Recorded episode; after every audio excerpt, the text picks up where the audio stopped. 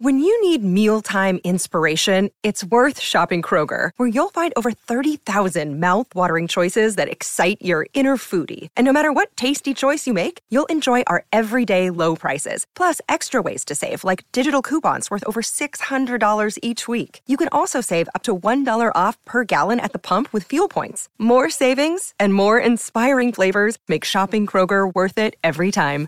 Kroger, fresh for everyone. Fuel restrictions apply. Another day is here, and you're ready for it. What to wear? Check. Breakfast, lunch, and dinner? Check. Planning for what's next and how to save for it? That's where Bank of America can help. For your financial to-dos, Bank of America has experts ready to help get you closer to your goals. Get started at one of our local financial centers or 24-7 in our mobile banking app. Find a location near you at bankofamerica.com slash talk to us. What would you like the power to do? Mobile banking requires downloading the app and is only available for select devices. Message and data rates may apply. Bank of America and a member FDIC. Well, it's the Chiefs versus the 49ers in the Super Bowl because the Ravens and Lions don't know how to win. That's the headline in Ben Volin's column in the Boston Globe as we look ahead to Super Bowl 58 in Vegas on February 12. And Ben, as we welcome you in, like any good reporter, you root for the story, and this is not the story most people wanted.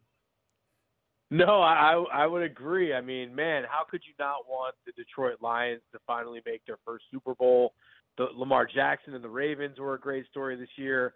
You know, the Bills, the Cowboys. There there were so many teams, fresh faces that that could have made for a really exciting Super Bowl, and it still will be a great game. But it, it just feels like the rest of Hollywood, where they're just recycling their most bankable stars, like the Chiefs again, the 49ers again, Yeah. same faces but it, but it will be a, a terrific game between, frankly, the two best teams uh, of the last probably five years. So it's definitely two worthy teams that will make for a very entertaining game. I just wanted to direct you initially to the Chiefs Ravens game yesterday, our time though, and we've got a few text messages on this, Ben. Now, where do you sit on the Ravens choked versus Pat Mahomes is the king and he's on the throne for a reason? Uh, well, there is both of that. Patrick Mahomes absolutely is the king, but this was a choke by the Ravens. I, I mean, uh, Patrick Mahomes and the Chiefs were shut out in the second half. Mm. The the Ravens defense did its job. Uh, the game was there for the taking for Lamar Jackson and the Ravens, and it's not fair to put it all on Lamar Jackson. Uh, Zay Flowers, I mean, that fumble at the goal line that that changed the entire complexion of the game. Seemed to take a lot of the wind out of the Ravens' sails. Uh, there were all these silly, uh, you know, unsportsmanlike conduct penalties. They couldn't, you know, they gave up the big pass at the end to the Chiefs. They couldn't stop the Chiefs. So, so it was a team meltdown for sure.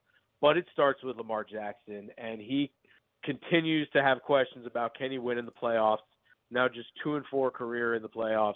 Uh, did not have a good game. That interception in the fourth quarter down in the end zone, terrible throw, unnecessary risk he just he seemed to play tight yesterday in a big moment, and he's the leader of that team, and they go as he goes. So I, I thought it was a it was a total meltdown, a total choke job by the Ravens, and it was kind of led by Lamar Jackson. Yeah, I mean, strong words. Hard to argue with any of that. When you say they're shut out in the second half, they're playing at home. They've got who is going to be the league MVP at quarterback, and they can't win. You never get a better opportunity than that. No, it's it's right there for you, and and I can't stress enough that that Zay Flowers fumble at the goal line that that's the game right there. That's early fourth quarter. It would have been 17-14 with uh, you know almost 15 minutes left to play. The Ravens would have had all the momentum at that point. Their defense was really shutting down Patrick Mahomes in that offense. Uh, You know, Zay Flowers, I know he's trying to make a play, but man, when you're at the goal line, Bill Belichick always says you never reach the ball out. You've got to always protect it.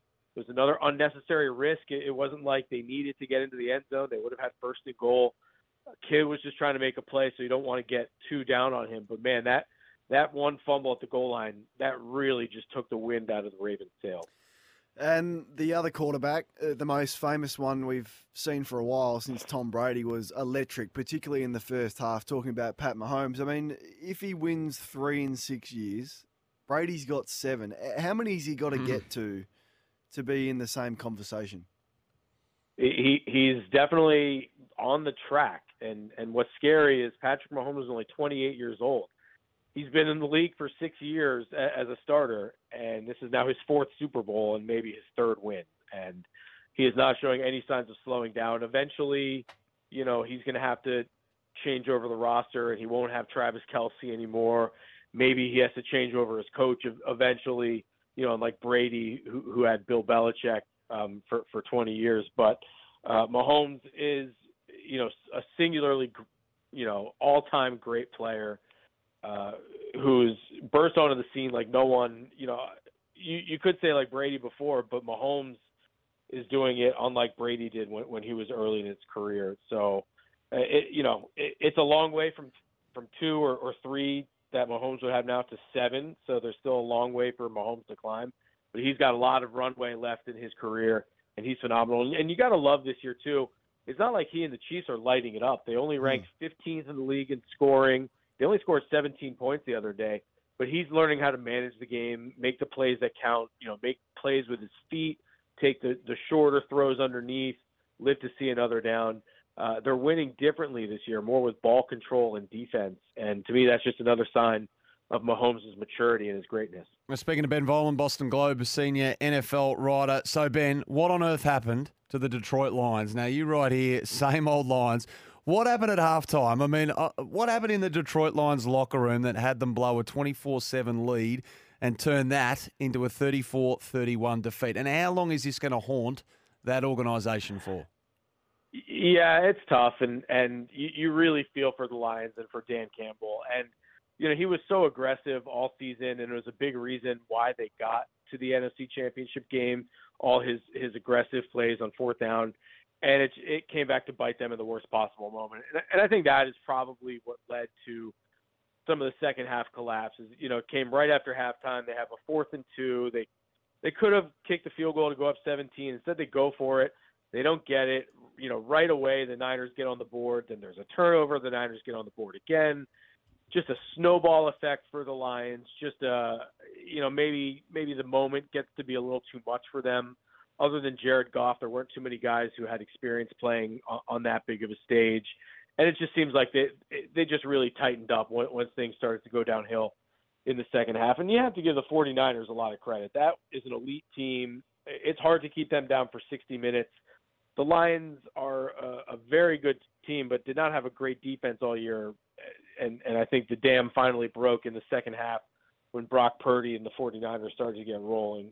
Um, but you know the, the emotional, you know, collapse of of not making those fourth downs and it's you know the turnover, just kind of one thing after another. It just kind of snowballed and got out of control for the Lions. Uh, ben, I haven't seen a media topic divide the public like Brock Purdy. I mean, some suggesting he's not that good and it's the weapons around him, others saying he's very mm. capable. And I don't know if there's any right or wrong answer. I personally think he's been a bit disrespected. Where do you sit? I would say the last two weeks he's proved a lot. Uh, you know, and these were big time moments for him, and these were major questions that he needed to answer. Can he play from behind? Because he, he had been kind of a front running quarterback all season. You look at the 49ers games, they were blowing teams out left and right. And, and any time it was a close game, they were coming up short. And I, I want to say they're they're 0 5 this year when they score 20 or fewer points. So if the Chiefs can kind of throttle Brock Purdy in that offense and, and grind the game and slow it down, they've got a good chance. But for Purdy, you know, that game against the Packers two weeks ago, that was his first fourth quarter comeback all season. That was a big step for him to take. And then just a massive step yesterday, 17 point, you know, down at halftime to come all the way back, not just making throws, but making plays with his feet. And the game is really slowing down for him and coming naturally with Brock Purdy. He's not some special athlete like Lamar Jackson, but he's seeing the field and it's slowing down for him and he knows when to take off and when to make the big plays and you know, it's very impressive for a second year quarterback, a guy who is, you know, drafted 262nd overall to be seeing the game this slowly and, and for things to be opening up for him. So I, I think the last two weeks, especially, you know, we, we know that Brock Purdy can put up numbers, but can he play from behind? Can he beat the really good teams, win these close games in the fourth quarter? And this is now two weeks in a row on the biggest stages that Brock Purdy has come through. Now, Ben, just very quickly before we let you go, let's leave what happens on the field to one side for a moment. There'll be a lot of Aussie fans listening today that are going to be getting over to Las Vegas for this Super Bowl, and there's some of them here in the studio. The trappings of Vegas are well known. The trappings of the Super Bowl are well known. What is key to a good Super Bowl experience if you're lucky enough to be packing your bags and getting over there? That's awesome. I hope I run into you guys. It's going to be a heck hmm. of a week. Um, I would say Advil and Five Hour Energy. Um, those are gr- those are great for getting you through the day, for getting you through the hangovers. Um, I always I like to pop a couple of Advil before I go out at night. I feel like a million bucks the next day. And uh, Five Hour Energy is great for hangovers too. It's going to be late nights. Uh, I don't know what the time change is for you guys, but I'm sure you're going to be doing your show at all kinds of wacky hours. There's a million things to do in Vegas. Never a dull moment. So go go nuts. You know, sleep when you get home after the fact. Like just enjoy it all, soak it up, and uh, plenty of Advil for the morning and the nighttime. Well, you enjoyed too, Ben, and we uh, both, Kane and I, appreciate your expertise and you, you know how this morning. Uh, great to uh, to summarise and to, to look forward with you. We wish you well for Super Bowl 58 in a couple of weeks. All right, awesome. Thanks a lot, guys.